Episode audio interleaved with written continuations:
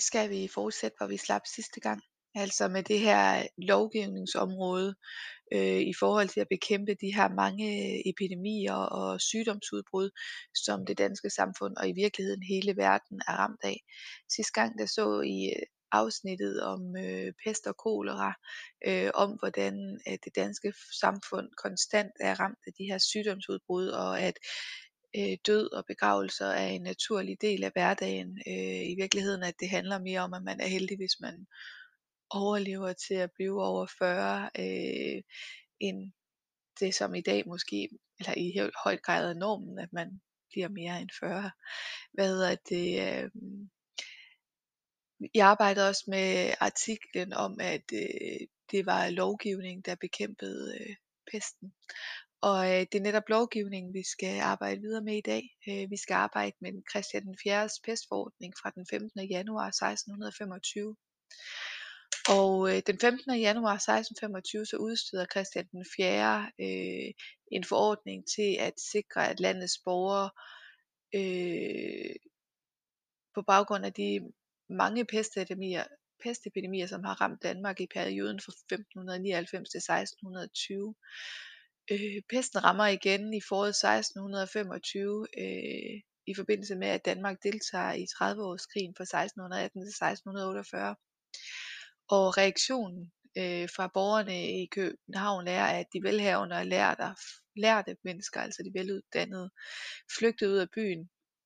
Og øh, hoffet, de flytter til Koldingen, og så er det almuen, altså den almene befolkning, der bliver tilbage i byen.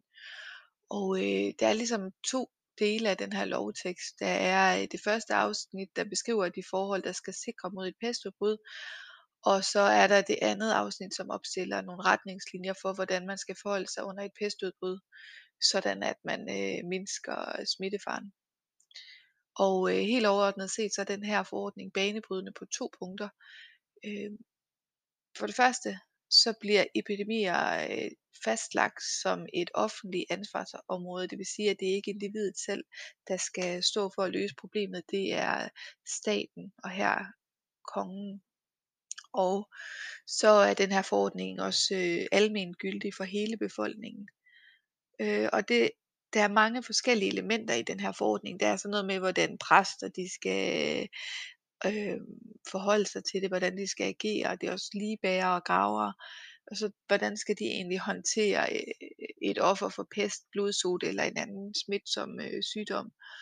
Og øh, sådan noget med, at man skulle adskille de sygdomsramte fra de raske, om de skulle sikre mad og medicin, og at begravelserne skulle være hurtige, og de skulle være små. Og så også meget det her med, at den sociale orden skal forsøges opretholdes. Øh, og det der så er, selvom man laver den her store forordning her, øh, hvor man prøver på at imødekomme de store problemer omkring især pesten, det er, at øh, man egentlig godt ved, at der ikke er så meget, der reelt set kan gøres, og derfor står der også i den her forordning, at der flittigt skal bedes til Gud. Nu vil jeg læse øh, noget af den her øh, lovtekst op, og så skal I også arbejde med noget. Øh, jeg læser den bearbejdet til nudansk, og ikke den, som er den oprindelige form for 1625, fordi jeg tænker, at, øh, at det er alt andet lige lidt nemmere at forstå, hvis det er sådan, at øh, jeg læser den nyeste udgave. Eller den, der er bearbejdet. Forordning om, hvordan man skal forholde sig, når der er udbrudt pest, dysenteri og lignende smitsomme sygdomme. Vi, Christian den 4. med Guds nåde, Danmarks, Norges, Venternes og Godernes konge, hertug i Slesvig-Holsten, stormand og Ditmarsken, greven i Oldenborg og Delmenhorst osv. bekendtgør for alle, at ganske vist ved vi godt, at alle menneskelig forsigtighed er fuldstændig nytteløst, når der er udbrudt pest, dysenteri eller, eller Guds fred viser sig på lignende måde. Alligevel er det i sig selv kristeligt og rigtigt, at enhver forholder sig besindigt over for Guds straf, frygter den og bruger de råd, som Gud den allermægtigste giver og tillader, og derefter overgiver udfaldet i hans guddommelige majestæt og almægtigheds hænder, så han kan mildne, ændre og formidle straffen efter sin vise guddommelige omsorg og vilje. Derfor har vi nådes ansigt det for godt og passende at lade denne forordning udstede, så alle får en bedre besked om, hvad de bør rette sig efter, når der er udbrudt pest og smitsomme sygdomme osv. Hvordan man skal forholde sig, når sygdommen bryder ud i ens egen eller i nærheden. 1. Sundhedskommissionen. Det er vigtigt, at enhver med denne vores forordning kan forholde sig bedre. Så snart sådan en syg, smitsom sygdom breder sig i nærheden, indenrigs eller udenlands, hvorfra der plejer at komme skibe og forbindelser, skal borgmesteren og bystyret rådføre sig med sovnepræsten og lægerne, hvor der er nogen eller med den mest erfarne bartskærer. De skal udpege to, tre eller fire læger fra bystyret eller andre gode, kloge, pålidelige folk, som vil blive i området. De skal være sundhedskommission og håndhæve denne vores forordning med sand gudsfrygt. Mindst en gang om ugen skal de rådføre sig med sovnepræsten, og hvis der mangler noget, skal de meddele det til borgmesteren og bystyret, så der kan rådes bud på det.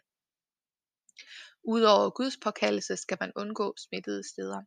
Når nu sygdommen med sikkerhed viser sig i den nærmeste egen, skal der først og fremmest ske bøn og Guds påkaldelse for at afvende Guds brede og straf. Derudover skal folk opfordres til at gøre bud. Derefter må ingen, som kommer fra de steder, hvor sygdommen er brudt ud, komme ind i de områder, der endnu er fri for sygdommen.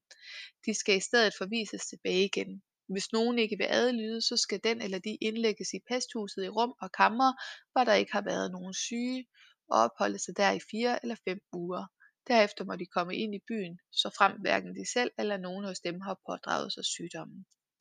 I de byer, hvor der ikke er råd til sådanne pesthuse, skal der udpeges et bestemt værtshus, enten uden for byen eller lige inden for byens grænse. Der skal så forhandles med de folk, der skal holde øje med, om der udbryder nogen sygdom, indtil det bliver muligt at bygge et pesthus. De breve, som kommer fra de steder, hvor sygdommen er i udbrud, og som det er tvingende nødvendigt at lade komme ind, de skal holdes tæt ind til ilden og røges med noget, der har effekt, når de åbnes eller holdes på. På samme måde, hvis man får at vide, at der er udbrudt en sådan sygdom nogle steder i landet, så skal skibe og forbindelser fra de områder ikke tillades, og der må absolut ikke komme nogle skibsfolk eller varer derfra i land. Straffen er konfiskation og anden højeste fastsat straf, eller efter hvad der bliver afsagt dom om. For at ingen i den anledning skal fratræde sine retmæssige indtægter, så skal borgmesteren, bystyret og politimesteren omhyggeligt holde øje og opsyn med vor og kronens retmæssige indtægter. Det skal samme skal de gøre med andres arv, retmæssige indtægter og indkomster, når disse personer ikke vil eller må begive sig til byen. Disse økonomiske værdier skal være godt beskyttet, og der skal holdes regnskab, så vidt det kan og bør ske.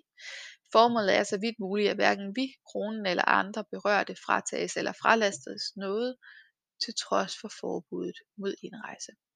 Pestmester Dernæst så skal en god og erfaren pestmester eller bartskærer straks ansættes og have en god månedsløn af byen, så længe sygdommen varer. Man skal også overlade ham, hvad han kan få af de syge, som har formue. De fattige skal han passe og besøge for intet ud over den løn, han får af byen. Han skal også følge de råd, som lægerne foreskriver. I begyndelsen skal han gå ind i de huse, hvor pesten er i udbrud, også selvom han ikke er blevet tilkaldt. Der skal han sørge for, at der bruges røgelse, han skal følge lægernes råd, anvende forebyggende midler og træffe alle foranstaltninger, så vidt Gud den allermægtigste selv noget giver råd og medgang.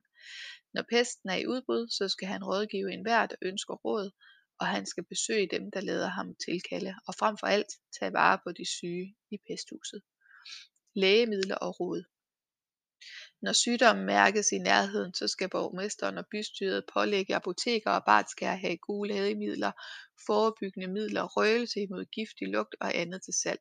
Efterhånden som sygdommen breder sig eller frygtes, og hver type lægemiddel skal være til salg for en rimelig og fast pris, som skal sættes på den, og den pris skal slås op på rådhuset med store læselige bogstaver skrevet på pergament eller papir.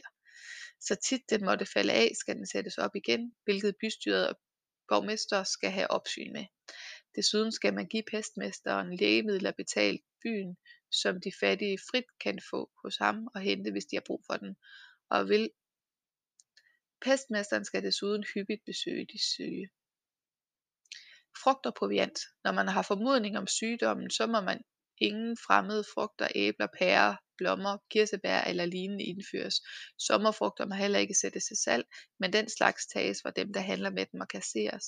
Ligeledes skal borgmesteren og bystyret føre omhyggeligt tilsyn med, at den proviant af den ene eller anden slags, som sælges og sættes til salg, er god, sund og i god stand.